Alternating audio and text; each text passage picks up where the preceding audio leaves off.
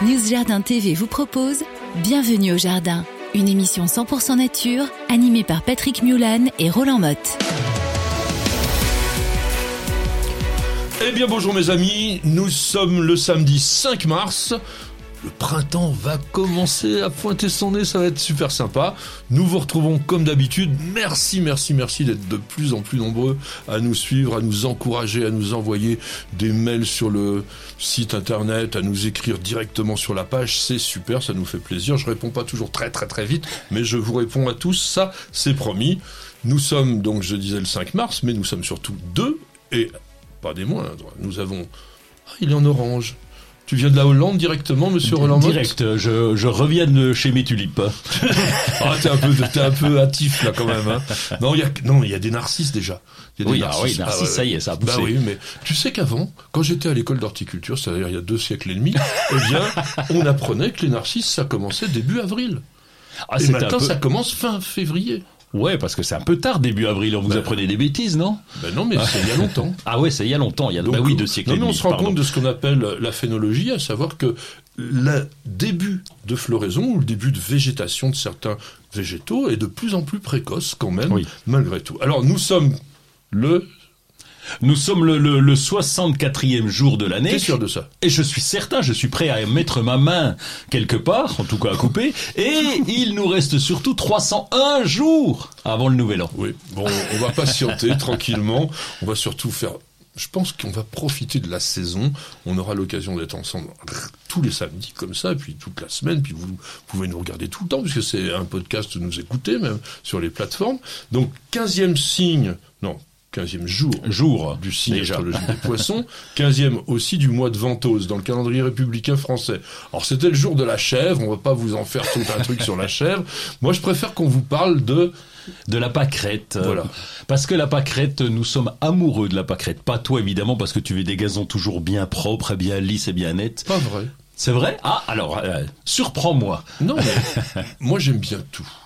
Bon, alors, le gazon bien propre, bien net, dans certains types de jardins, ça doit être là. Imagine, par exemple, je sais pas, Versailles, Villandry, euh, euh, avec euh, des pâquerettes, des pissenlits, des plantains, tout ça, ça ferait pas chic. Bon. Donc, là, la pâquerette, ce que je voulais dire, d'abord, je vous donnerai un, une petite citation d'Alphonse Carr qui est délicieuse, mais j'ai été extrêmement étonné cette année de voir que la pâquerette, qui doit son nom en partie fait qu'elle fleurit à Pâques, ou qu'elle est encore en fleur à Pâques, décembre, janvier, il suffisait que le, le thermomètre dépasse légèrement le zéro degré et tac, ils étaient en fleurs. Et au mois de février, tiens, je suis passé dans Paris au mois de février pour venir te retrouver d'ailleurs, on avait des talus qui étaient déjà pleins de pâquerettes en fleurs. C'est impressionnant. C'est impressionnant et c'est mignon quand même, il faut le dire. Alors, qu'a dit monsieur Alphonse Carr, dont je ah. proposais une petite citation La pâquerette est une plante qu'aucun animal, aucun insecte n'attaque. C'est la parure des prairies, faite d'un disque d'or et de rayons d'argent, étalé à nos pieds dans une telle profusion, rien n'est plus humble, rien n'est plus respecté. Et oui, on va tout simplement. Alors, il y a, je connais une bestiole qui l'attaque. Ben moi, par exemple, eh bien parce que on va l'accueillir pour la mettre en salade. On met quelques feuilles, quelques fleurs, on l'ajoute aux salades. Je sais que tu préfères ça avec ton hot dog euh, traditionnellement, oh mais c'est excellent. La pâquerette rajoutée à une salade de plantes sauvages et de salades même. Et avec très, les chiens qu'on pisse dessus en permanence, c'est vraiment sympa. Vraiment, non, évitez tous ces trucs. Si, si, allez-y. bon, Bellis perennis d'ailleurs ça veut tout dire, hein. la beauté éternelle. Monsieur Linné, il avait trouvé que c'était une des plantes vraiment les plus mignonnes et puis symbole aussi de la Vierge. Et dans le langage des fleurs, c'est l'image de l'innocence, mais aussi de l'attachement. C'est vrai que c'est une vivace qui est quand même très costaud, que l'on voit un petit peu partout. Euh, même en altitude, il y en a un petit peu, mmh. même dans ton est, je pense que vous en avez plein en, en sauvage. Alors il y a une légende. Il y a une légende qui veut que le Christ qui avait été ému par un bouquet euh, modeste de petites fleurs blanches que lui tendait un, un vieillard complètement démuni, a posé ses lèvres sur le cœur des fleurs qui ont pris la teinte d'or qu'elles ont aujourd'hui. Alors en botanique, on va être un tout petit peu plus clair. Vous êtes sur la famille des astéracées, donc vous avez cette inflorescence qu'on appelle capitule. Et ce que vous avez de blanc que l'on prend d'habitude pour des pétales? Sont en réalité des ligules, ce ne sont pas des pétales. La fleur, c'est tous les petits machins jaunes qu'il y a au milieu. Donc c'est plein plein de petites fleurs absolument minuscules. Et c'est pas les pétales, les machins autour Non, ce sont des ligules, mon cher ami. C'est joli comme nom. Oui, bah voilà.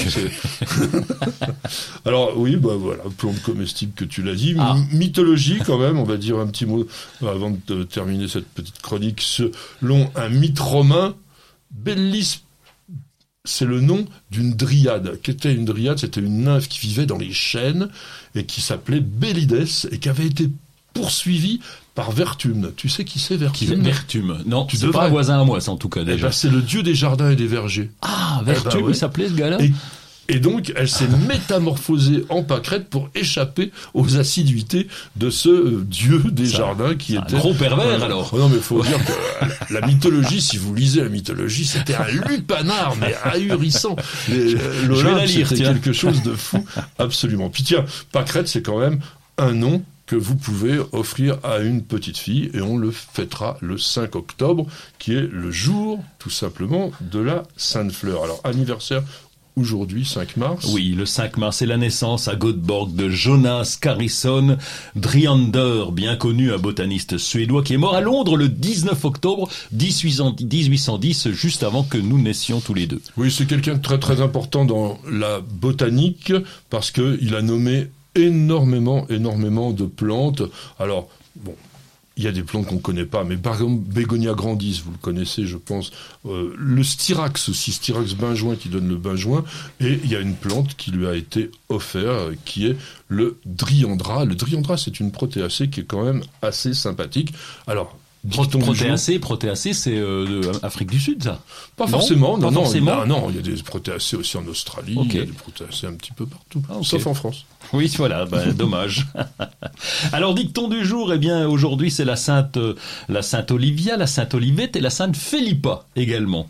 Donc, à la Sainte Olivette, voici les fleurs des noisettes. Oui, c'est Non, mais c'est pas faux. C'est pas faux. On a actuellement effectivement les chatons des noisetiers qui sont en fleurs. Moi, je dirais à la Sainte Olivia, bon jardinier sème les premières Batavia. Tu l'as peut-être pas fait encore? Non, pas vrai. T'as tort. oui, je taillé à la Sainte Olive, souvent trop salive. Ah oui, ça, coule, ça coule. Voilà, ben oui, ça... les pleurs de la vigne. Une question de Rafa. Ah, c'est celui qui a gagné le tournoi d'Australie. il y a quelques mois, oui, c'est ça, oui. Alors, il m'arrive fréquemment, après une bonne partie de tennis, non, de jardinage, pardon, de découvrir des taches bizarres café au lait sur mes bras. Ce n'est pas douloureux, mais cela persiste parfois plusieurs mois. Pouvez-vous m'expliquer, docteur, les raisons de ce phénomène? Est-ce une allergie? Oui, alors n'étant pas docteur et pas autorisé à faire de la médecine, on va pas vraiment parler de ça dans la profondeur de la réaction physiologique des humains. En revanche, il faut savoir que certaines plantes, effectivement, sécrètent des substances qui, au contact de la lumière, deviennent sensibilisantes quand elles sont sur la peau.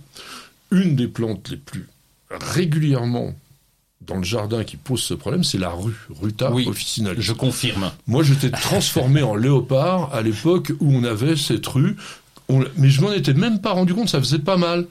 On coupait ça et vous savez, ça fait une sorte de sève un peu blanchâtre. Et j'avais les mains, mais vraiment tachetées comme euh, un félin tacheté quoi. Alors ça peut aller nettement plus loin. Moi, avec la berce. Avec non, mais même avec la rue, parce que ça dépend de nos photosensibilités. Et donc j'ai un copain qui avait carrément des cloquins. Alors ce qu'on trouve sur la berce, tu sais, quand tu te mets en short pour aller nettoyer une berce, ou alors là, ne faites surtout pas ça. Mais la rue en est capable également. Donc on est euh, beaucoup de plantes de la famille des apiacées, hein, pas la rue, mais comme l'ami par exemple, euh, qui est une plante qui ressemble un petit peu euh, à de la carotte sauvage qu'on peut mettre dans les jardins, c'est très joli, ça fait des, fleurs en ombelle sympa. Ça, c'est très allergisant. Il y a aussi une autre plante qui est connue, euh, qui est l'Hypericum perforatum. C'est vraiment une, une, plante qui, lorsqu'on est au contact de ce végétal, bon, ça peut vous faire vraiment des choses. Alors pourquoi est-ce qu'on a ça? Parce qu'il y a des molécules qu'on appelle les funo coumarines, les fur... non, les furano-coumarines, c'est encore plus compliqué. Personne n'avait relevé. Non, non, personne n'avait relevé.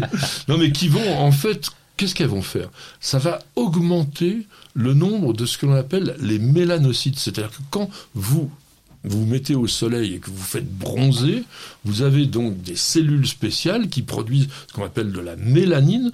La mélanine, c'est ce qui fait que la peau noire, par exemple, quand vous avez la panthère noire, c'est une panthère dont la, peau est chargée en mélanine, et quand on regarde bien une panthère noire, c'est jamais noir homogène. On sent derrière qu'il y avait les taches, mais le noir a pris le dessus. Ben là, c'est la même chose. Donc vous avez ces substances qui n'exercent leur action que si la peau est exposée à la lumière, et qui posent donc ce problème. Mais sachez que même le céleri, même la carotte, même le fenouil, tout ça, si vous êtes très allergique, vous pouvez avoir donc ce type de problème. Et c'est vrai que c'est pas forcément très sympa.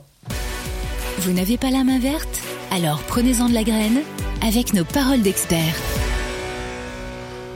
Comme nous aimons bien dans cette émission vous apporter de la controverse, comme nous aimons bien pas nous taper les uns sur les autres, mais je sais qu'il y en a qui sont pour ceci, d'autres pour cela, je vais faire vraiment le dossier qu'il fallait pour qu'il y en ait parmi vous qui disent ah, il m'énerve. Bon.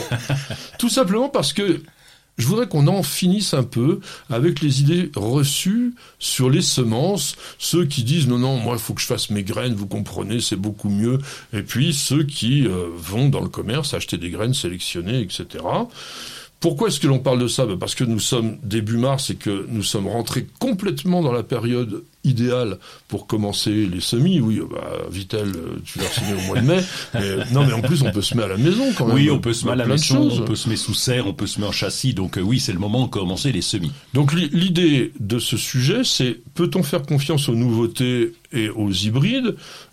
Et donc on entend dire déjà, mon cher Roland, qu'il y a de moins en moins de variétés aujourd'hui alors je, je, je comprends pas ça. Je je sais pas parce que moi j'en trouve, j'en trouve. Alors c'est vrai que dans les potagers au Moyen Âge il y avait 70 variétés en moyenne. Aujourd'hui il y en a plus qu'une dizaine. Alors est-ce qu'on trouve pas les variétés ou est-ce que c'est le consommateur qui commande un petit peu moins ou qui reste concentré sur certaines variétés? Là tu viens de faire exactement l'erreur que j'attendais que tu fasses, à savoir qu'il faut pas confondre le nombre de plantes que l'on consomme avec l'offre variétale la très grosse biodiversité qu'il y a à ce niveau-là. Euh, en Europe, on a 100 000 variétés de légumes préservées dans les conservatoires de ressources génétiques et que l'on peut remettre en culture à tout moment. Il y a plus de 10 000 variétés qui sont mises en commerce en France.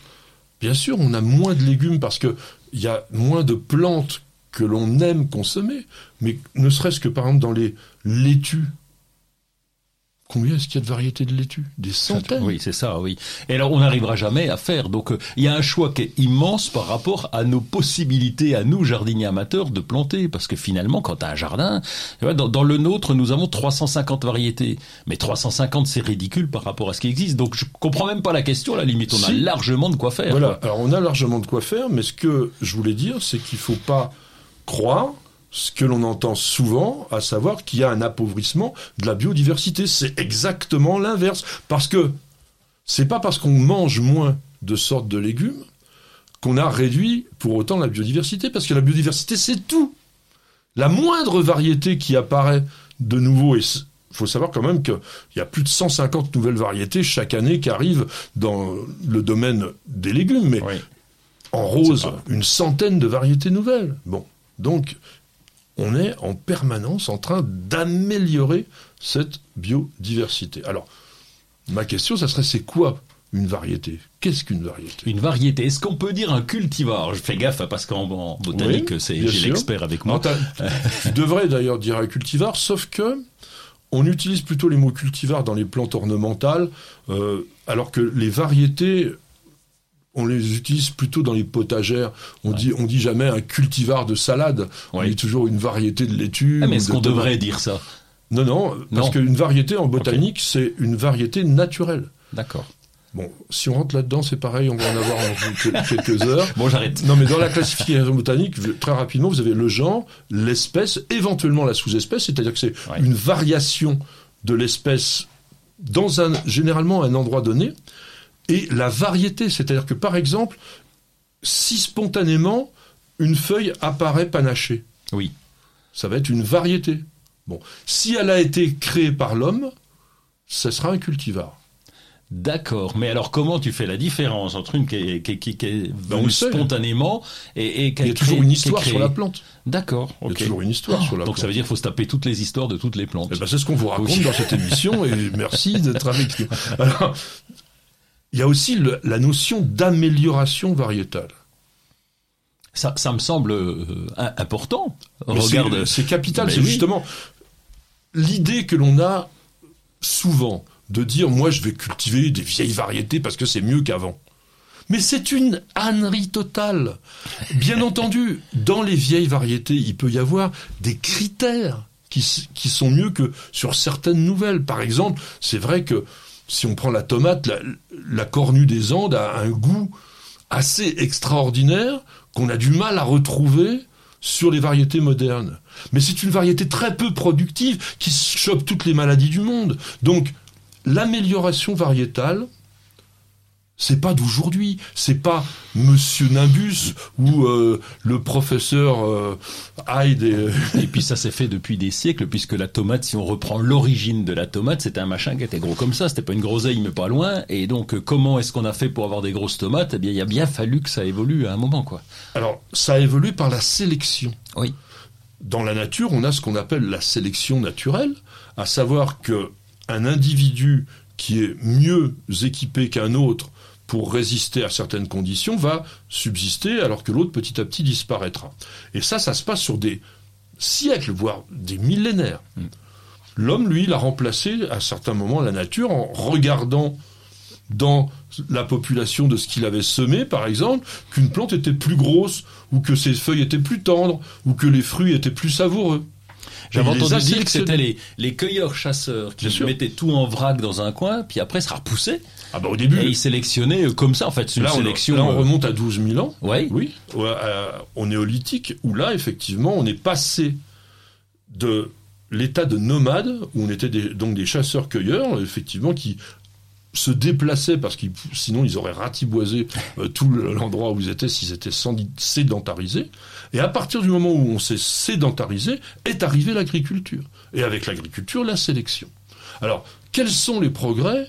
Qui ont été apportés justement par ces améliorations variétales bah, la taille. La taille, bah, je te parlais des tomates, donc pas, la la, taille. pas la t'es- taille, la Non, non, dimension. la, la taille, la dimension. Peut-être la taille, tu as raison, parce qu'il y a des tomates aujourd'hui qu'on va laisser pousser naturellement.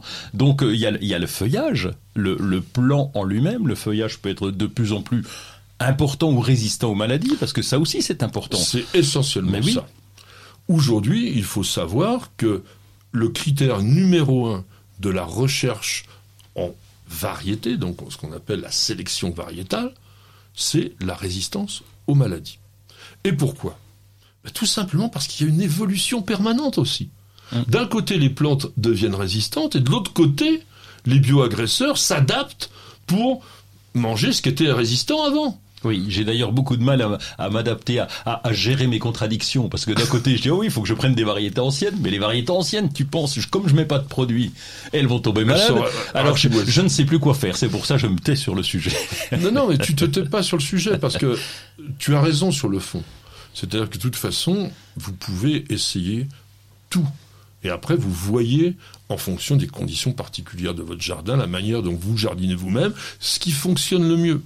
Mais ce que je voulais remettre en avant, c'est qu'il faut savoir en permanence qu'une variété moderne, nouvelle, a systématiquement une amélioration par rapport aux précédentes.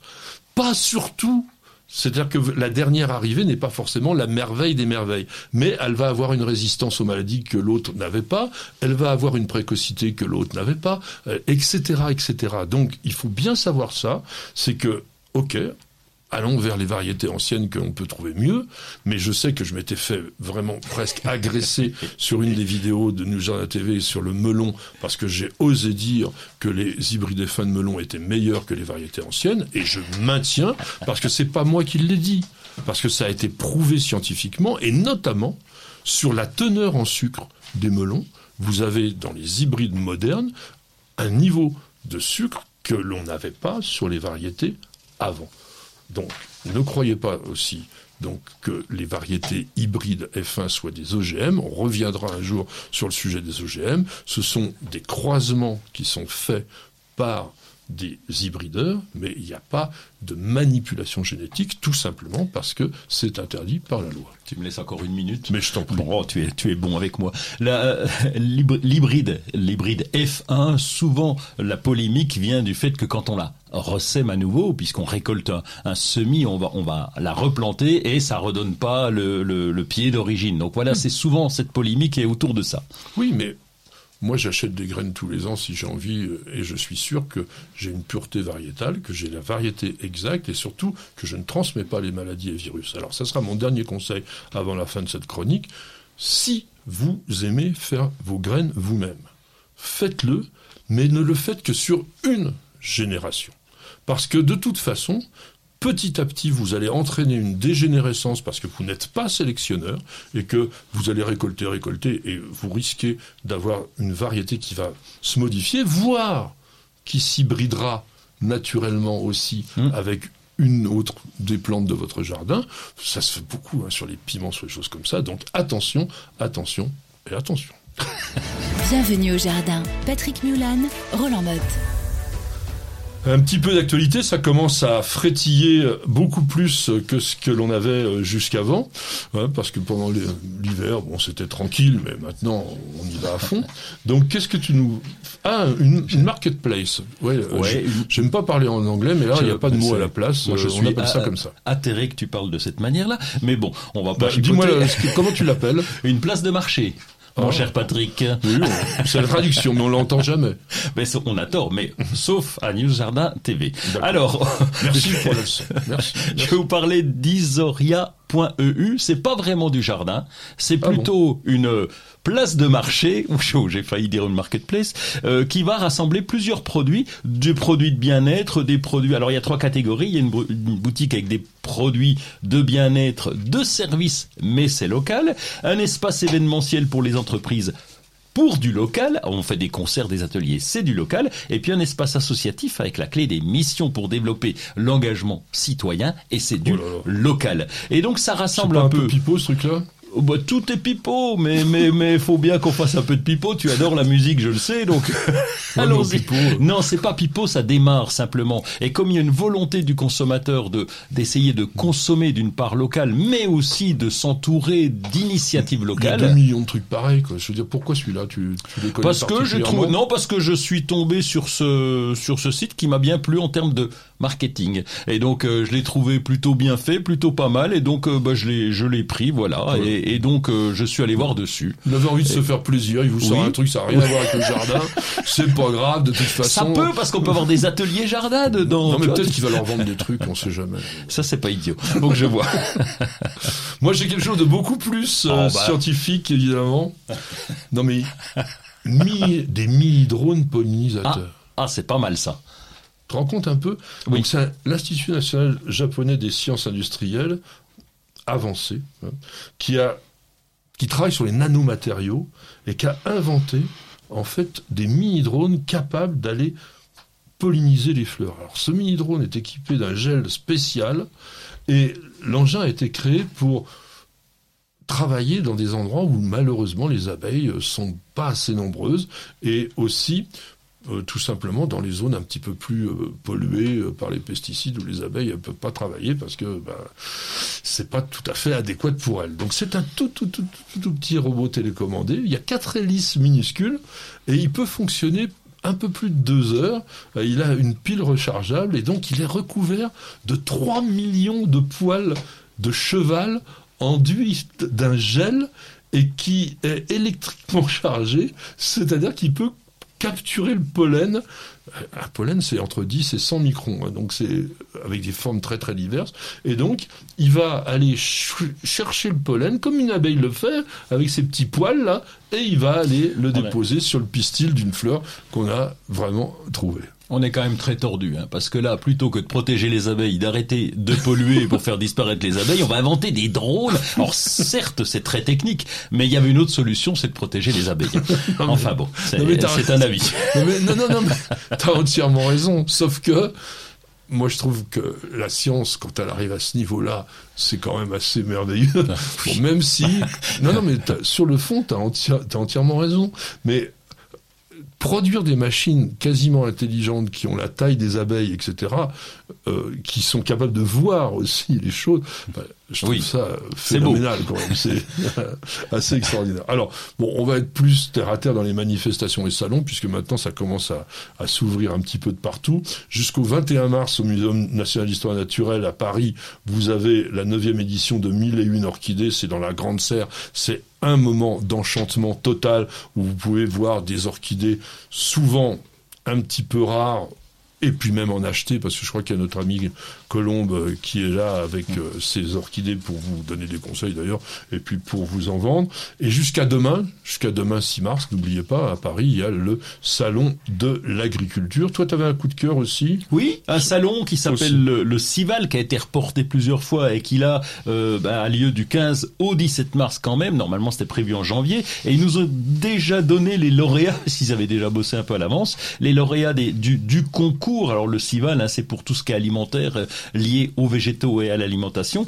Et il y a une gamme qui s'appelle, qui a eu le premier prix de l'innovation variétale. Qui s'appelle, c'est la société d'Alival qui a sorti. C'est quoi en fait, une gamme de quoi Ce sont des pommes, des pommes à ah. chair rouge avec un goût particulier. On en parlait pour les graines, tu vois. Eh bien voilà. Ça... Les pommes à chair rouge. Alors c'est pas que la peau. Oui, c'est ça, chair rouge, épiderme orange ou jaune. Et puis, bah, elles ont un goût assez particulier. Et il y a 30 ans de sélection, tu vois, ça vient avec ce qu'on disait tout à l'heure avec les graines. Là, c'est pour des pommes. 30 ans de sélection pour aboutir à cette, cette pomme qui sera sans doute intéressante qu'on verra sur les marchés. Oui, bon, pourquoi pas une pomme rouge, une pomme jaune, une pomme orange, ça changera.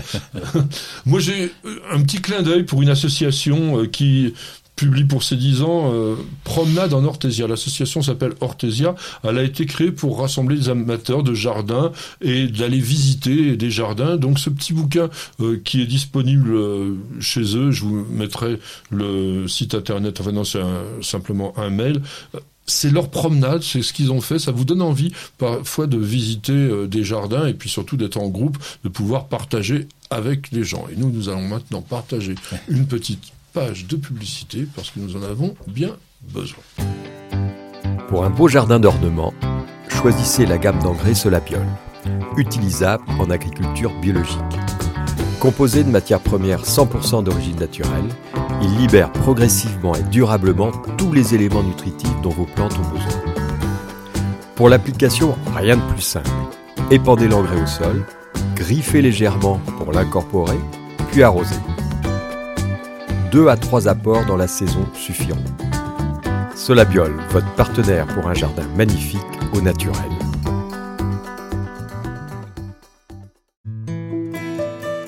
Parce qu'on devrait tous commencer la journée par un bol d'oxygène. Parce qu'il y a des réveils qu'on échangerait contre aucune grasse mat. Parce que mettre du beau partout, ça fait du bien tout le temps. Parce qu'une bonne promenade, ça fait battre deux cœurs. Parce que ça fait grandir de faire pousser quelque chose. Parce que le circuit le plus court, c'est entre votre jardin et votre cuisine. Parce qu'il y a des rencontres qu'on n'oubliera jamais. Parce qu'un monde meilleur, ça commence d'abord chez soi. Et parce qu'on n'a jamais eu autant besoin de se reconnecter à la nature et à la vie. Truffaut, mettons plus de vie dans nos vies. J'entends Wawrine. Oh, je dis Wawvrine, c'est un W au début. Bah oui, c'est je sais pas comment C'est son pseudo. Alors donc, pourriez-vous m'expliquer, mon cher Patrick, pourquoi certains végétaux, comme le pommier par exemple, ont du mal à être bouturés?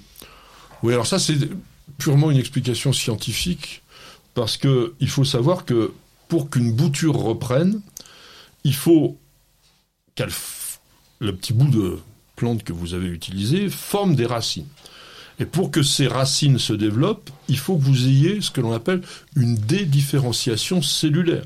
C'est-à-dire que le méristème, qui est le tissu de croissance, doit, à un moment donné, au lieu de faire des tiges, bah, faire des racines et faire des cellules de racines. Et pour cette capacité qu'ont les végétaux à le faire, nous on l'a pas. Hein. On peut pas euh, se dire tiens je voudrais un œil ici quoi, c'est pas ah, possible. Quel dommage. Hein. voilà. Donc pour faire une cellule spécialisée, c'est une propriété en biologie qu'on appelle la totipotence, qu'on a d'ailleurs chez les humains. Ah bon? Sur les cellules souches. Tu as entendu parler de ça, que l'on pouvait cultiver des cellules souches et en faire des cellules spécialisées. Moi, mon fils qui est biologiste, il faisait par exemple à partir de cellules souches des cellules cardiaques et on les a vues dans des boîtes de pétri qui battaient comme le cœur. On avait des petites C'est des cellules qui boutures de cœur. Qu'est-ce qu'il nous dit Et, euh, Ce qu'on espère, c'est qu'effectivement, grâce à ça, on pourra réimplanter dans des organes qui ont été abîmés, eh bien, des cellules spécialisées. Mais là, chez le végétal, on a la possibilité, avec ces cellules totipotentes, de reconstituer un organisme entier. Mais ça se produit pas de façon aussi homogène, ça dépend aussi de la dureté du bois, ça dépend parfois aussi du groupe de végétaux. On sait par exemple que les monocotylédones, ça se bouture pas très très bien. Hein, les orchidées, les palmiers, euh, tout Oui. ça, ça se bouture pas bien, ou même pas. Donc, chez les plantes ligneuses, en fait, c'est essentiellement de la technique qu'il faut, mais la rhizogénèse, donc la formation de ces racines, qui est produite par l'hormone qu'on appelle l'auxine, eh bien, elle n'est pas arrivée Oui, le- le- à fonctionner chez les pommiers, les poiriers. euh. Les rhodos, par exemple. Alors, sur les rhodons, on y arrive. On y arrive, ouais, c'est est- compliqué, non Les camélias, les rhododendrons, tous ces arbustes de terre de bruyère qui sont très difficiles à bouturer, le sont par les professionnels avec ce qu'on appelle le mist system, le brouillard en fait. On les met à chaud généralement, donc dans un milieu extrêmement poreux, surtout pas ton terreau de semis, tiens d'ailleurs on en parlera, j'en ai acheté, c'est une catastrophe totale. Ça a pris un Donc truc pas cher. là, on va mettre plutôt donc de, de la vermiculite, on va mettre des, des choses qui sont extrêmement drainantes. Et c'est complètement en confinement, 100% d'hygrométrie. Donc Ah oui, on est à saturation. Ah oui. Ça fait comme un brouillard. Ouais, mais ça, tu fais pas ça à la maison, hein. C'est ce que je dis, ce Ah sont oui, les ça. professionnels Oui, oui, qui font ça. Donc, mais ça ne marche en fait que sur certains végétaux, parce que fabriquer des racines adventives, eh ben ça marche pas toujours, et donc euh, sur ces plantes-là vous ne l'avez pas. Et donc on a aussi, on sait aussi que plus le processus de dédifférenciation de ces cellules est long, et moins ça fonctionne. Donc, Par- par exemple, la conseil, conseil à Vavrine, vous essayez, si ça marche pas, ça marche pas. C'est non, ça. ça non, non, non, mais il nous parlait des arbres fruitiers. Ah oui, Donc ça, ça ne marche pas. C'est pour ça qu'on les greffe. Donc on va semer un pépin, on va obtenir ce qu'on appelle un franc, et on va pouvoir greffer, quand il sera à peu près gros Mm. comme, comme mon pouce, on va greffer dessus pour avoir la variété, tout simplement. Enfin, plutôt un peu compliqué. Enfin, quand tu dis quand tout même. simplement, oui. Vous cherchez la petite bête Toutes les réponses dans le dossier de Bienvenue au jardin. Je suis heureux, mes amis, de vous proposer ce dossier parce que je sais que vous allez le plébisciter dans la mesure où c'est la plante, la plante mythique que tout le monde a envie d'avoir et sur laquelle tout le monde se pose plein de questions. Je veux parler du citron et surtout des citronniers puisque nous faisons essentiellement du, ja- du jardin. Alors pourquoi aujourd'hui? Ben, Tout simplement parce que la fameuse fête des citrons de Menton avait lieu le week-end dernier et c'est donc l'idée un petit peu de vous parler de ces citrons. Alors, Tiens, deux mots sur le citron de menton. Le citron de menton, bon, faut- il est, c'est le même que les autres, non? Il Non. est pareil? Il est meilleur? Il a une IGP, Une, c'est- Ah, une IGP, indication géographique protégée, D'accord. depuis ok. 2015, tout simplement parce que c'est le climat, le cahier des charges de culture, et donc il y a une, toute une association de producteurs qui font un citron bien... Ça, ça, mais c'est une variété différente ou? Ils ont leur, leur variété, oui, oui, D'accord. oui, euh, mais c'est une variété qui est cultivée depuis longtemps. hein. On, on cultive depuis le 15e siècle. Ah oui, ok, oui. Donc- enfin, c'est tu c'est quand même lié aux conditions. C'est sûr que tu me mets un citron avec la variété, tu la mets à Lille, euh, elle aura pas le même goût qu'un menton. Non, non, paraît- bien sûr, mais là, ils ont, ils ont une variété sélectionnée sur le sur menton avec un goût qui est quand même plus doux, des arômes qui sont un petit peu plus intenses. Alors, Mm. le citronnier, le citronnier Citrus limon, hein, donc euh, toujours Monsieur Carl von Linné, 1553, qui a donné le nom, c'est incroyable ce qu'il a pu faire comme boulot ce gars-là. Euh, et donc l'espèce, euh, elle, limon, euh, a été décrite en 1768 par un, un botaniste néerlandais qui est peu connu, qui s'appelait Nicolas Laurent Burman. Et ce genre citrus, donc, qui est de la famille des rutacées, ça c'est important.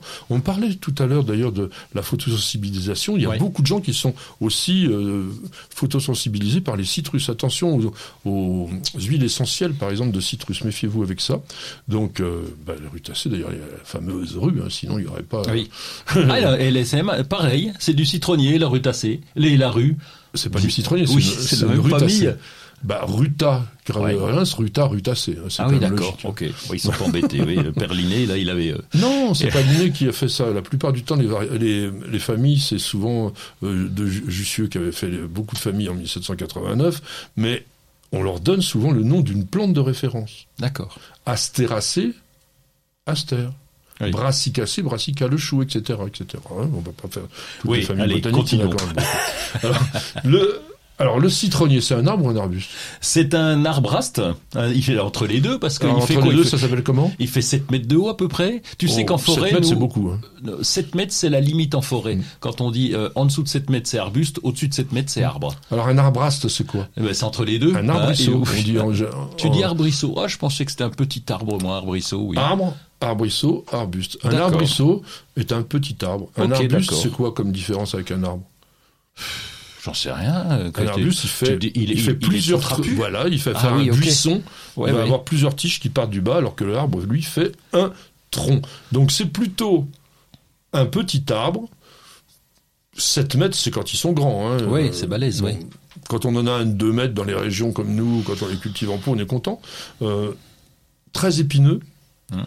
feuillage persistant, feuillage avec une vraiment une belle odeur quand on frotte. Hum, C'est très très ouais, aromatique. Beaucoup de parfum. Et puis alors une floraison, une floraison qui est hivernale la plupart du temps.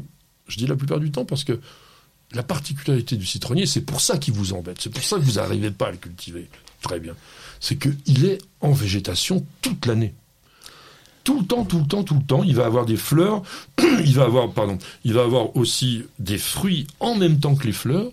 Donc on ne sait jamais quand le tailler, on ne sait jamais s'il faut l'arrêter au niveau de la végétation pendant l'hiver, et on peut pas puisque c'est le moment généralement où il produit. Oui. Donc il nous casse les pieds. Et la galère, c'est dans les pays un petit peu plus frais, on va dire, euh, parce que quand on est un menton, on est peinard, mais dans les pays un peu plus frais, c'est le stockage. Comment le stocker l'hiver Ça, c'est toujours la question qui revient systématiquement. C'est ce que je disais, c'est-à-dire que comme la plante est en végétation permanente, comme malheureusement à partir de moins 3 degrés, il commence déjà à être un peu agressé au niveau du froid, et à partir de moins 6, moins 7, euh, vraiment il, a, il souffre fortement, on est obligé de l'abriter. C'est- Mais si on le met à la maison, Ah ouais. il n'est plus dans les conditions qu'il lui faut. Donc c'est vraiment l'arbre des régions méditerranéennes. Et en région méditerranéenne, c'est quoi? L'hiver, c'est doux. Ouais, c'est pas chaud. 10 degrés à peu près Pas 10 degrés Ouais, dans la moyenne, journée. oui. Ça peut baisser même à 4-5 Ouais. degrés. dans- Donc l'idée, c'est quoi? C'est de trouver un local lumineux, Oui. hors gel. C'est tout. Ah ben À c'est part- tout. Non, non, mais je veux dire, à partir du moment où on va être hors gel, on va pouvoir commencer à cultiver correctement un citronnier. Alors quand tu dis lumineux, ça peut être une chambre peu chauffée par exemple, mais là on se heurte à un problème, c'est le peu de lumière, puisqu'on a juste une fenêtre en face de nous, et tu sais bien que bah, l'arrière, etc., faudrait tourner la plante, enfin c'est compliqué. Euh, seule- solution- la, la serre. La, la La serre, la, la serre, la véranda. Donc, euh, nous, on a des, des agrumes qui tiennent très très bien le coup. Alors, après, bien entendu, dès que la température va être correcte, méfiez-vous, parce que vous rappelez-vous que l'année dernière, au mois d'avril, on s'est pris des gelées, et si on était dehors avec des citronniers trop tôt, ça a pu avoir du mal. Donc, on va dire que dans la deuxième quinzaine d'avril, on peut commencer à imaginer la sortie des citronniers en plein air, et ça c'est très important. Si vous ne pouvez pas le cultiver en plein air, alors je sais que il va y en avoir toujours un ou deux qui va dire ah mais moi, j'y arrive. Bah oui, parce que il y a toujours des exceptions qui confirment la règle. Ça c'est toujours comme ça. Le jardinage n'est pas une science exacte, mais ce qu'on vous dit c'est quand même les bases. Donc Qu'est-ce que tu fais, toi Parce que toi, t'en as un. J'ai déjà, pour aller dans ton sens, j'ai vu une photo des photos qu'un auditeur m'avait envoyées très impressionnantes avec des à Lons-le-Saunier, je sais pas si tu sais où c'est, 39 Jura, Mhm. et donc avec euh, des arbres de 3 mètres de haut, enfin pas des arbres, pardon, des, Bah, des même, hein. arbres 3 mètres de haut, des beaux citronniers, mais alors no- no- notre gars, eh bien chaque hiver, il couvre et système Il fabrique- de- il fabrique une serre, mais il la fabrique, il la défabrique, il la refabrique, il la défabrique, et chaque année, il a ça, et il a des citronniers à Lons-le-Saunier. Donc ça, ça m'avait toujours impressionné. Alors ce que je fais moi, c'est ils sont plantés dans la serre. Alors, tu les as mis en pleine terre. Je les ai mis en pleine terre, dans la serre. Alors, il y a un défaut de ça, c'est que le, la terre risque d'être froide quand même. Ah bah, Dans- oui. même dans la serre. Donc, moi, je préfère quand même les garder en pot, Hum. dans un gros pot. Ça aussi, tiens, conseil de base. Pas le petit récipient ridicule, etc. Non, un gros pot. Deuxième conseil de base. Les agrumes ne poussent pas dans du terreau. Ça pousse au moins dans un mélange dans lequel il y a minimum 50% de terre. Je, n'interviens pas sur le terreau agrume, c'est pas la peine. hein, je- Non, mais on, met continue. du terreau agrume, mais qu'à moitié Ah, ok. Et tu mélanges avec de la terre. avec de la terre. Parce qu'il faut un substrat consistant et drainant.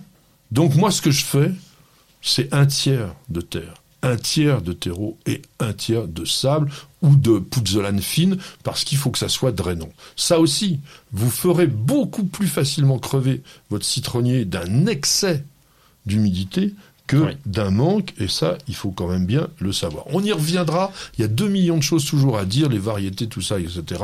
En tous les cas, cette chronique, elle vous a donné l'essentiel pour réussir. Bernadette qui va s'adresser à des expertes. Eh bien, Bernadette dit les nostocs sont-ils nuisibles? Si oui, comment les éliminer de mon jardin? On peut peut-être rappeler euh, ce que sont les nostocs. Ah bah vas-y, je je t'en prie. Les nostocs, c'est des bêtes toutes petites, un genre d'algues, qui, quand ça sèche, je te le fais à ma sauce, Oui, hein, toi tu traduiras après en Oui. botanique, tout ça, euh, quand ça sèche, ça devient tout dur. Par contre, dès qu'il pleut un peu, dès que c'est humide, ça fait des paquets sur le sol et dans les allées, parce que tu penses, ils se mettent dans les allées des gravillonnés pour pas qu'on les enlève, ils sont malins, et donc c'est même dangereux parce que ça glisse, ça peut être extrêmement glissant, c'est même casse-gueule. Alors ce ne sont pas des algues.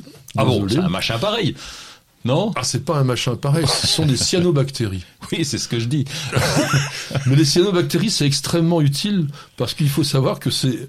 On parle souvent de la forêt amazonienne comme étant le poumon de la planète, ce qui est une bêtise totale puisque ça n'a rien à voir avec un poumon. Ce sont les cyanobactéries qui se trouvent essentiellement dans les océans. qu'on appelle d'ailleurs, tu as raison, on les appelle les algues bleues, mais Ah. par- même parce qu'elles sont dans l'eau, etc. Et qui, elles, créent vraiment notre atmosphère respirable. Donc, mais là, on a affaire à donc des amas gélatineux et qui se gonflent le dos dès qu'il fait humide. Alors, sont ce qu'on appelle des espèces pionnières, c'est-à-dire qu'on les voit arriver tout de suite quand il y a des milieux très très pauvres et surtout alcalins. Ça ne pousse, enfin ça ne pousse, ça ne se développe pas parce qu'on est, on sait pas trop si on est dans le monde animal ou végétal la cyanobactérie. Ben non, la bactérie euh, c'est dans Oui. un truc à part. hein. Donc si vous êtes dans l'acidité, ça va pas fonctionner. Donc il y a une chose très simple entre guillemets à faire. Si vous avez une invasion de nos stocks, vous allez faire en sorte que votre terre soit enrichie en matière organique pour pouvoir rem- redescendre le pH.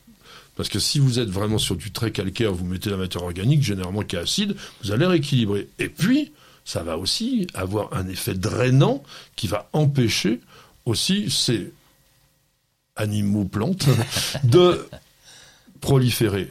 Ça a un gros avantage quand même, hein, parce que ça fixe l'azote atmosphérique, donc en fait ça vous enrichit quand même le sol. Alors je dirais pas que c'est l'engrais comme l'engrais vert, mais ça fonctionne de la même façon hein, Oui, qu'un- enfin, engrais vert. Quand c'est dans une allée, euh, là, tu, là, tu peux rien faire. T'es obligé de balayer, quoi. C'est tout.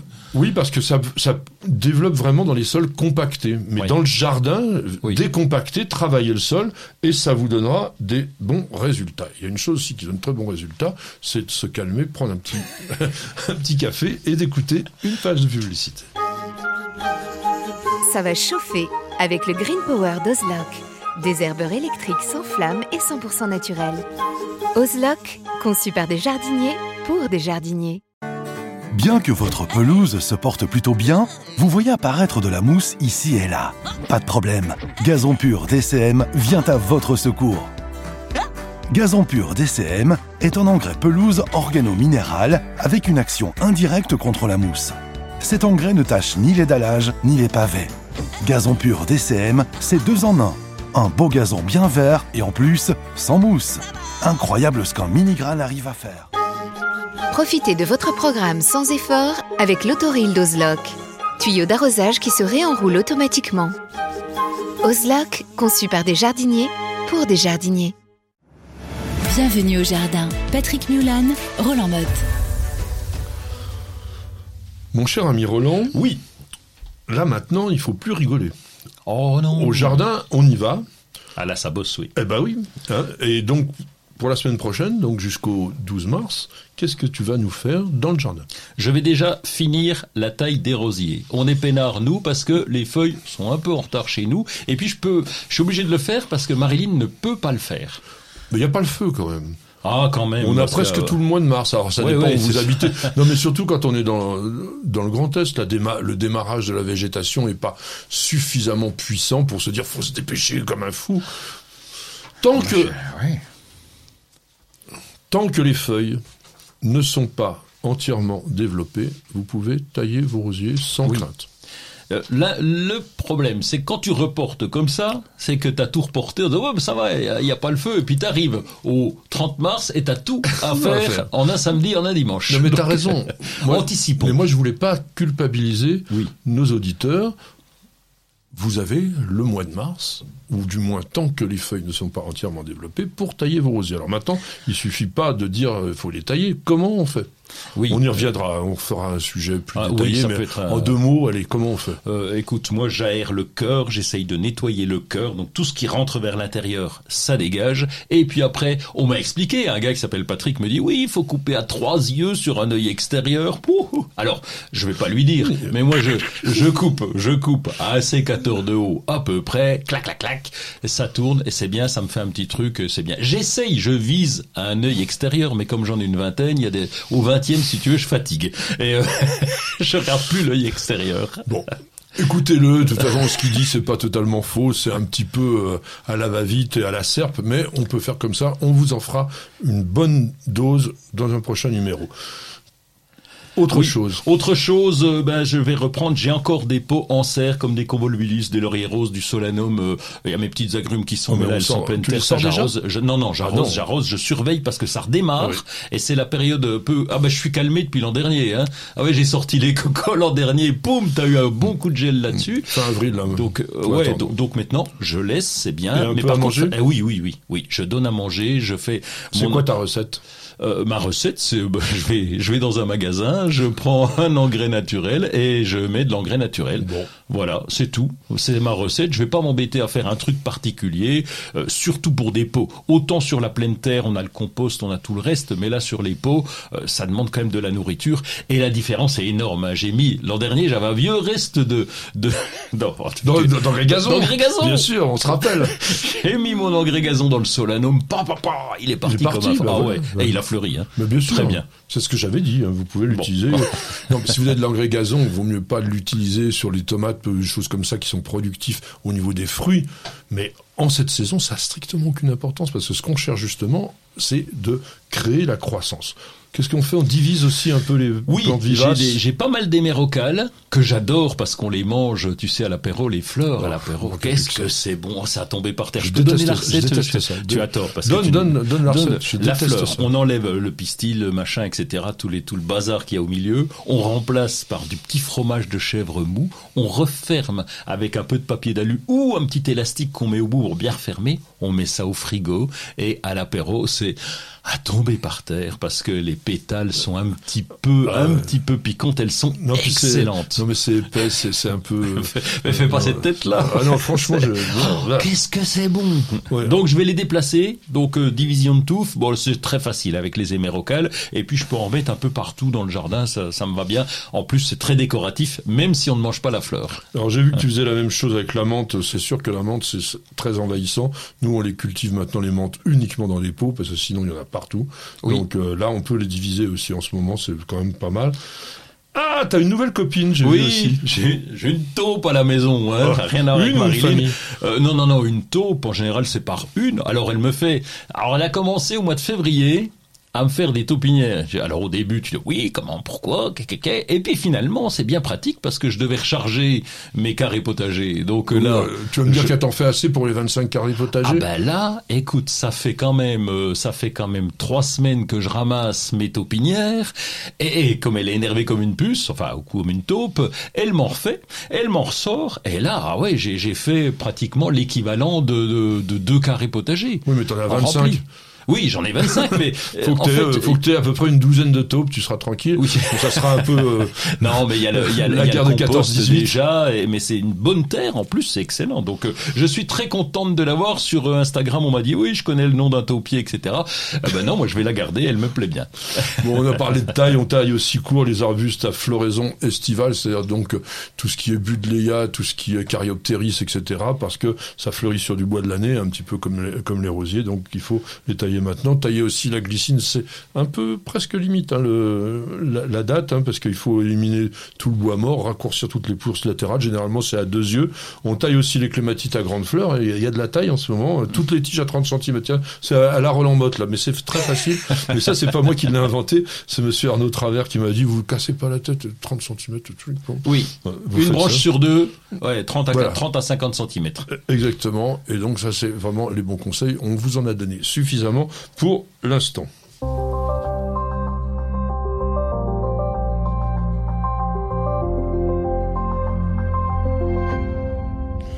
Nous allons surfer, nous allons lire. Alors, on va commencer par Instagram. Alors, il nous fait voyager, notre ami Roland. Il se balade dans le monde entier sans quitter son siège à Vitel, mais il va sur Instagram dans tous les pays. Vous allez voir dans les prochaines semaines, on va aller partout et là, direction Brésil. Oui, et j'adore. Allez sur Instagram, il y a des choses à découvrir. Vous tapez le hashtag jardin et là vous avez plein de comptes que vous connaissez pas qui apparaissent. Et là c'est Rosenberg Freyr. Il a 2066 publications. Il y a 14 700 abonnés, donc euh, ça en fait pas mal. Il est à Rio Grande do Norte. Je suis allé voir sur la carte où c'est. hein, donc ça fait partie de. C'est dans le dans l'extrémité est du Brésil, dans le plutôt dans le haut. Et là. Il a, je sais pas comment il se débrouille, il a des photos du monde entier, mais surtout ces photos, il y a, y a- y a des transitions de couleurs qui m'ont interpellé. J'adore les, les, les couleurs. Et là, bon, alors évidemment, t'as le paysage, mais en plus, t'as des couleurs, des couchers de soleil. C'est, il y a des contrastes qui sont absolument merveilleux. Et donc, Il y a, il j'adore. y a ce- quelques plantes quand même Euh, Il y en a quelques-unes, ouais, mais c'est, si tu veux, c'est noyé dans un ensemble, dans, dans- plutôt Voilà. dans du paysage. Donc on fait une émission de jardin, mais vous voyez, t'as- dérive. Bon, mais- non mais on voyage, c'est La déjà... couleur fait partie du jardin, Monsieur Mulan. Voilà, exactement. Non, mais, bon, pourquoi pas. Non, mais ça fait, c'est, tout le charme de Roland. C'est, un poète, c'est, voilà. Euh, Moi, j'ai des beaux livres. Ah ben là, on revient terre à terre, là, oui. Pas que des beaux, il y en a. Celui-là, il est beau. Oui, on va commencer par celui-là. Oh. Bon, il, est- beau pour plein de raisons. Déjà, voyez le format. Bon, les raisins de Pierre-Joseph Redouté, quand vous voyez le nom Pierre-Joseph Redouté, vous savez que ça allait être beau. C'était certainement le tout meilleur peintre des plantes qui puissent exister. Regardez ces planches qui ont été donc retrouvées par l'Académie d'agriculture de France, une centaine de d'aquarelles de cépages et redouté qu'on appelait le Raphaël des fleurs, pour vous dire. Tu veux, veux nous en faire voir d'autres? Parce qu'il y en a une centaine. Celle-là, elle est pas terrible. voilà, regardez ça. Regardez ça, c'est d'une beauté absolue. Alors c'est vrai que pour ceux qui nous écoutent simplement, je pense que le fait de dire regardez, bah oui, j'espère que ça vous donnera envie justement de voir. Sinon, regardez la version vidéo de notre émission. Redouté, il travaillait avec Joséphine de Beauharnais. euh, il, il a fait vraiment des, des choses sublimes. Et donc, il a peint l'ensemble des cépages français qui étaient connus à l'époque, donc au tout début du 19e siècle. Et on a aujourd'hui donc des textes qui ont été repris donc par les plus grands ampélographes français. C'est quoi les Et quoi ampélo- Des ampél ampélopsis. non, Toc. bah, Ampélographe. mais ampé- Ampélopsis, ampélo, c'était la vigne. D'accord. Les ampélographes, c'est les gens loin. qui écrivent sur la vigne, et donc notamment Monsieur Jean-Michel Boursicot. Donc des planches qui ont une valeur patrimonial magnifique qu'on n'aurait évidemment jamais les moyens de s'offrir et que vous pouvez vous offrir pour 42 euros. C'est le prix de ce livre. Il est chez Paulsen ou à l'Académie d'agriculture de France. Et il y a toute la description Voilà, des variétés. C'est très intéressant. par euh, un expert d'aujourd'hui. Ouais. Alors là, on va passer maintenant. à- Oui, hein, il est lourd. hein.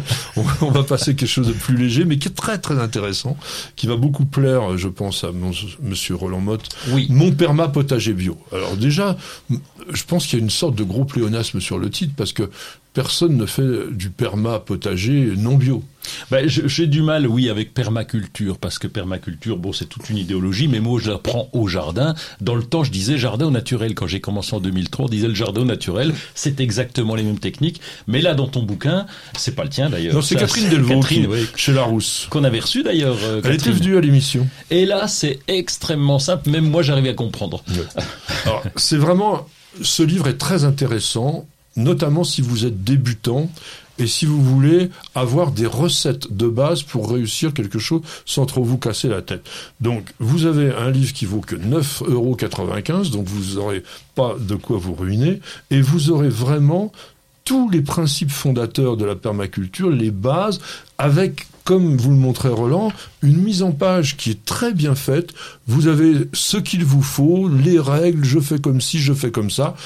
On se casse pas la tête, mais on a l'essentiel. 80 pages seulement, mais 80 pages pratiques et surtout bien mises en page.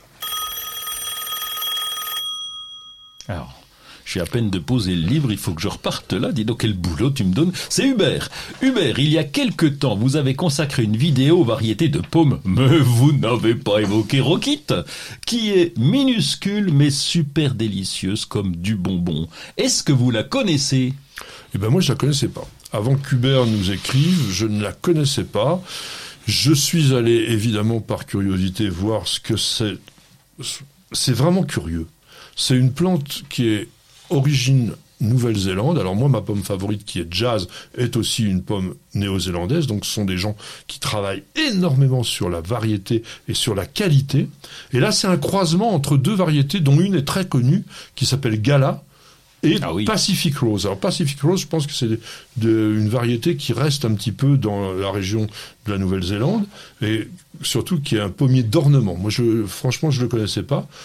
Plante, enfin variété qui a été mise au commerce en 2018, qui a dû arriver en France euh, un ou deux ans plus tard et qui est cultivée dans quelques régions, mais c'est totalement inabordable.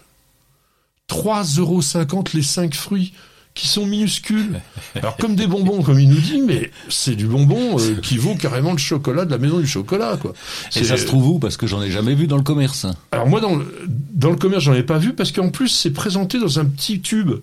Euh, c'est c'est mignon comme tout. Alors je pense que sur Internet, il n'y a pas de problème. Hein, vous le, la trouvez pas partout parce que vous les aurez que dans des épiceries de luxe, je pense. hein. Et puis euh, donc vous pouvez la transformer, la transporter puisque vous avez vos cinq petits fruits euh, dans dans la poche là, et puis vous mangez ça comme un petit bonbon parce que je crois qu'il y a pratiquement pas de trognon. Enfin, il y en a un petit, bah, à mais ce prix-là, ça- minuscule. ouais, ce serait Heureusement. dommage. Heureusement. hein. En tous les cas, voilà. Bon. Ça- si vous avez déjà consommé Rockit, si vous l'aimez, euh, ben voilà, vous nous faites part de votre expérience, vous écrivez un petit mot sur la page ou sur le site internet www.newsantv.com. Patrick, Roland, racontez-moi une histoire de plante, de jardin ou de jardinier. Plante de saison, plante qui a l'air de rien, mais qui va vous raconter pas mal d'histoires. Aujourd'hui, nous voudrions vous parler de la violette. L'amour est un bouquet de violettes. Oh, c'est beau, j'en reviens pas. Luis Mariano. Oui, Euh, c'est ça. Voilà. Bon, en, en l'occurrence, Roland Motte, dans ses œuvres. œuvre de Monsieur Francis Lopez qui s'appelait Violette impériale. Et je voudrais vous dire, avant de parler un peu de l'histoire de cette plante, quelques vers du madrigal de Monsieur Jean Desmarais de Saint-Sorlin dans La Guirlande de Julie. La Guirlande de Julie, ça a été le premier livre d'amour qui a été donné à une femme avec des poèmes sur les fleurs. Et voilà ce qu'il dit sur la violette.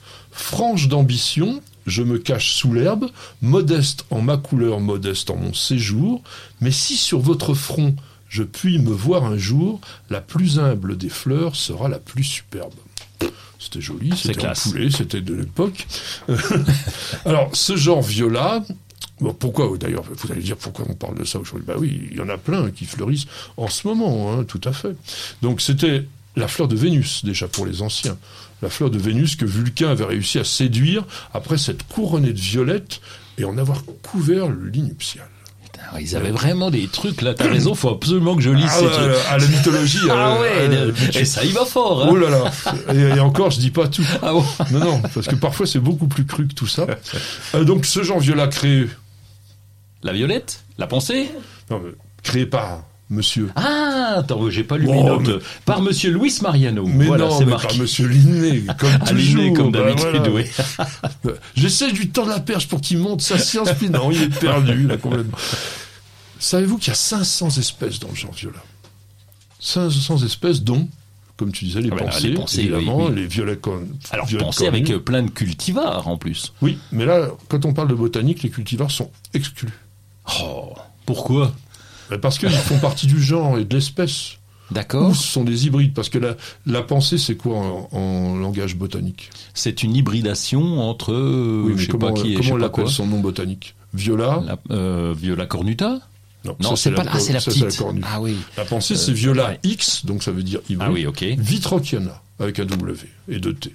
Et un C et un K. C'est Oui. C'est une pensée, quoi. T'as une pensée pour ça.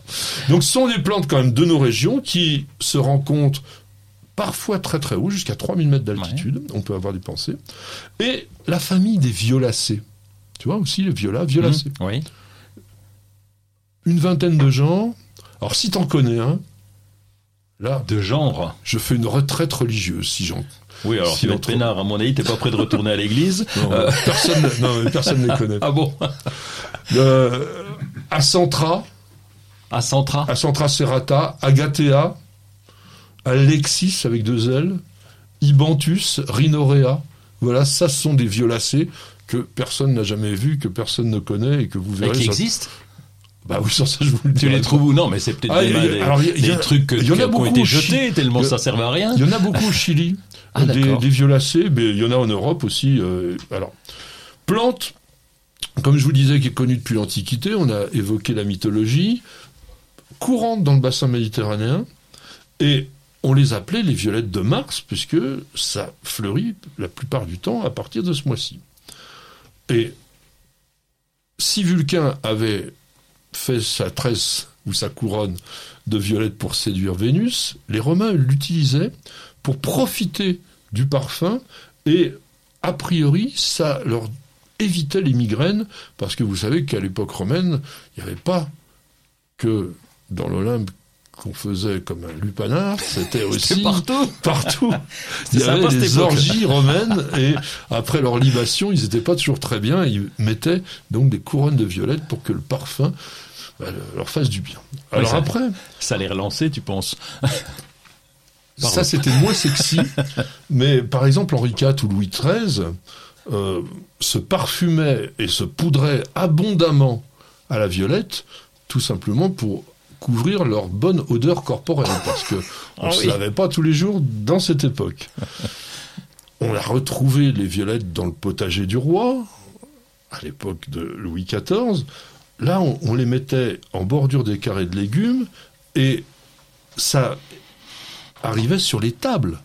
Parce que, Oui, la violette est comestible Oh. d'ailleurs. Mais bien entendu, je sais que t'en as déjà goûté, donc c'est pour ça que je vais pas te prendre la tête avec. Mais euh, c'est la fleur aussi qu'on fait cristalliser au sucre qui peut être très bonne. voilà.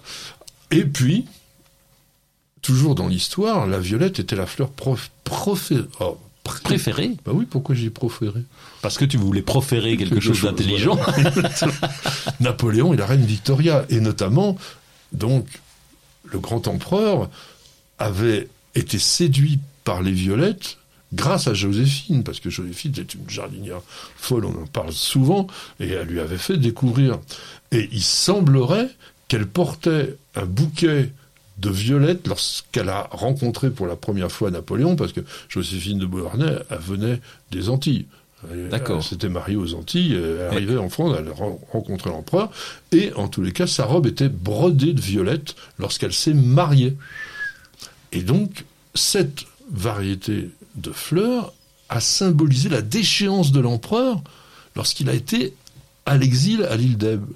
Et il avait promis de revenir à la saison des violettes, et on l'a appelé par dérision ensuite le caporal la violette parce que il ne faisait pas que l'unanimité évidemment et par provocation et du coup quelques grognards au moment de la mort de l'empereur ont porté des violettes devant Charles X avec ces violettes au bout de leur fusil. Ah oui.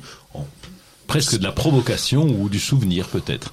Alors oui, c'était non, c'était vraiment de la provoque. C'était simplement pour manifester leur attachement à l'empereur. Est-ce que tu connais Armand Millet? Armand Millet, bien sûr, il a joué à la Juventus de Turin, je crois, il est arrière droit. Non. en fait, bon, il, est né en 1845, il est décédé en 1920. Ah, C'était un des producteurs de violettes les plus réputés de son époque, et il a créé notamment une violette qui s'appelait cœur d'Alsace en 1916 parce qu'il avait l'espoir de voir revenir l'Alsace à la France. C'était aussi euh, toujours des ah symboles euh, autour de ces plantes-là.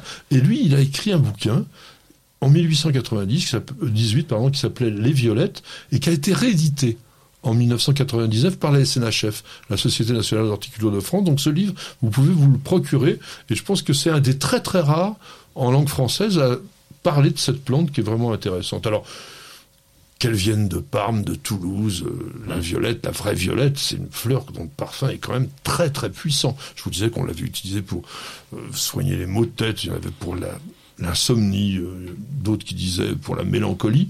Et dans le langage des fleurs, pourquoi c'était la modestie? La violette parce que c'est une plante. Enfin, là, là, je trouve que ça va bien parce que c'est vraiment une petite plante qui est distraite, qui paye pas de mine et qui a son petit parfum. Oui, voilà, elle va pas déranger. Et qui a du mal, en fait, à sortir de son de sa rosette de feuilles. Je sais pas si tu as remarqué. La, fleur, euh, elle a du mal, elle est, elle est vraiment. il faut dire que la rosette de feuilles est quand même assez impressionnante. ça peut faire des sacrés paquets quand même. Et puis donc elle baisse aussi un petit peu la tête, comme si elle était timide. Alors attention, hein, quand on offre des violettes, si elle est bleue, c'est vraiment l'amour fidèle. Si elle est blanche, c'est un bonheur champêtre. Alors je sais pas trop ce qu'est le bonheur champêtre. Et pourquoi on dit des violettes blanches On peut pas dire des blanchettes ah. Non, c'est viola. ah pardon. viola odorata oui. Et puis jaune. Attention, ne pas offrir des violettes jaunes. Mais ça existe ça, les violettes jaunes Tu jamais vu. T'as une beauté fanée. Bah si, dans les dans les dans les viola cornuta par exemple. Ah oui, d'accord, oui. Tu, ah, une beauté fanée. Ah ouais, bonjour le compliment. Et on terminera par un tout petit truc de de botanique, à savoir, ça j'en ai parlé, je tiens, on va voir si tu te rappelles de ça. Qu'est-ce qu'un un élaïosome Un élaïosome, alors c'est de l'ail, mais euh, qu'on a... non. non, en fait, ce sont sur les graines de... comment De violette, il peut y avoir une sécrétion un petit peu sucrée qui permet d'attirer les fourmis. Et donc, ce que l'on peut dire, c'est que la violette est une plante myrmécophile. Ah oui. Euh, parce que ses graines sont disséminées par les fourmis. Dernière chose sur la violette, on finira avec Marcel Proust parce que je pense que c'est une des plus belles phrases sur cette plante que j'ai pu lire. Dans, du côté de chez Swann, il a dit Ça et là, une violette au bec bleu laissait fléchir sa tige sous le poids de la goutte d'odeur qu'elle tenait dans son carnet. Ça, bah, il faut s'appeler Marcel Proust ah pour pouvoir écrire des choses comme ça. pas pour nous. Donc je pense qu'on en a eu un peu pour notre argent. Vous avez même eu du Proust gratuitement. Ce sera comme ça qu'on va terminer notre émission. Merci beaucoup de l'avoir suivi. J'espère que nous vous avons intéressé. N'hésitez surtout pas à parler autour de vous de Nous Jardin TV. On est là pour vous faire plaisir. On est là pour vous servir. Et nous sommes nombreux. Nous sommes euh, déjà avec notre ami Stéphane qui était au son, là, qui vous a fait vraiment une belle émission. N'hésitez surtout pas à écouter aussi en, en version audio. C'est assez différent parce que ça vous fait un petit peu rêver parce que oui, et puis on coupe pas les bêtises voilà. dans, dans l'audio oui dans la partie vidéo je coupe un tout petit peu les trop grosses hésitations qu'on a pu dire Vous l'avez devant vous, vous avez son sourire énorme, il s'appelle Roland Motte, c'est un jardinier sympa, c'est un jardinier expert, il est avec nous toutes les semaines et je l'en remercie.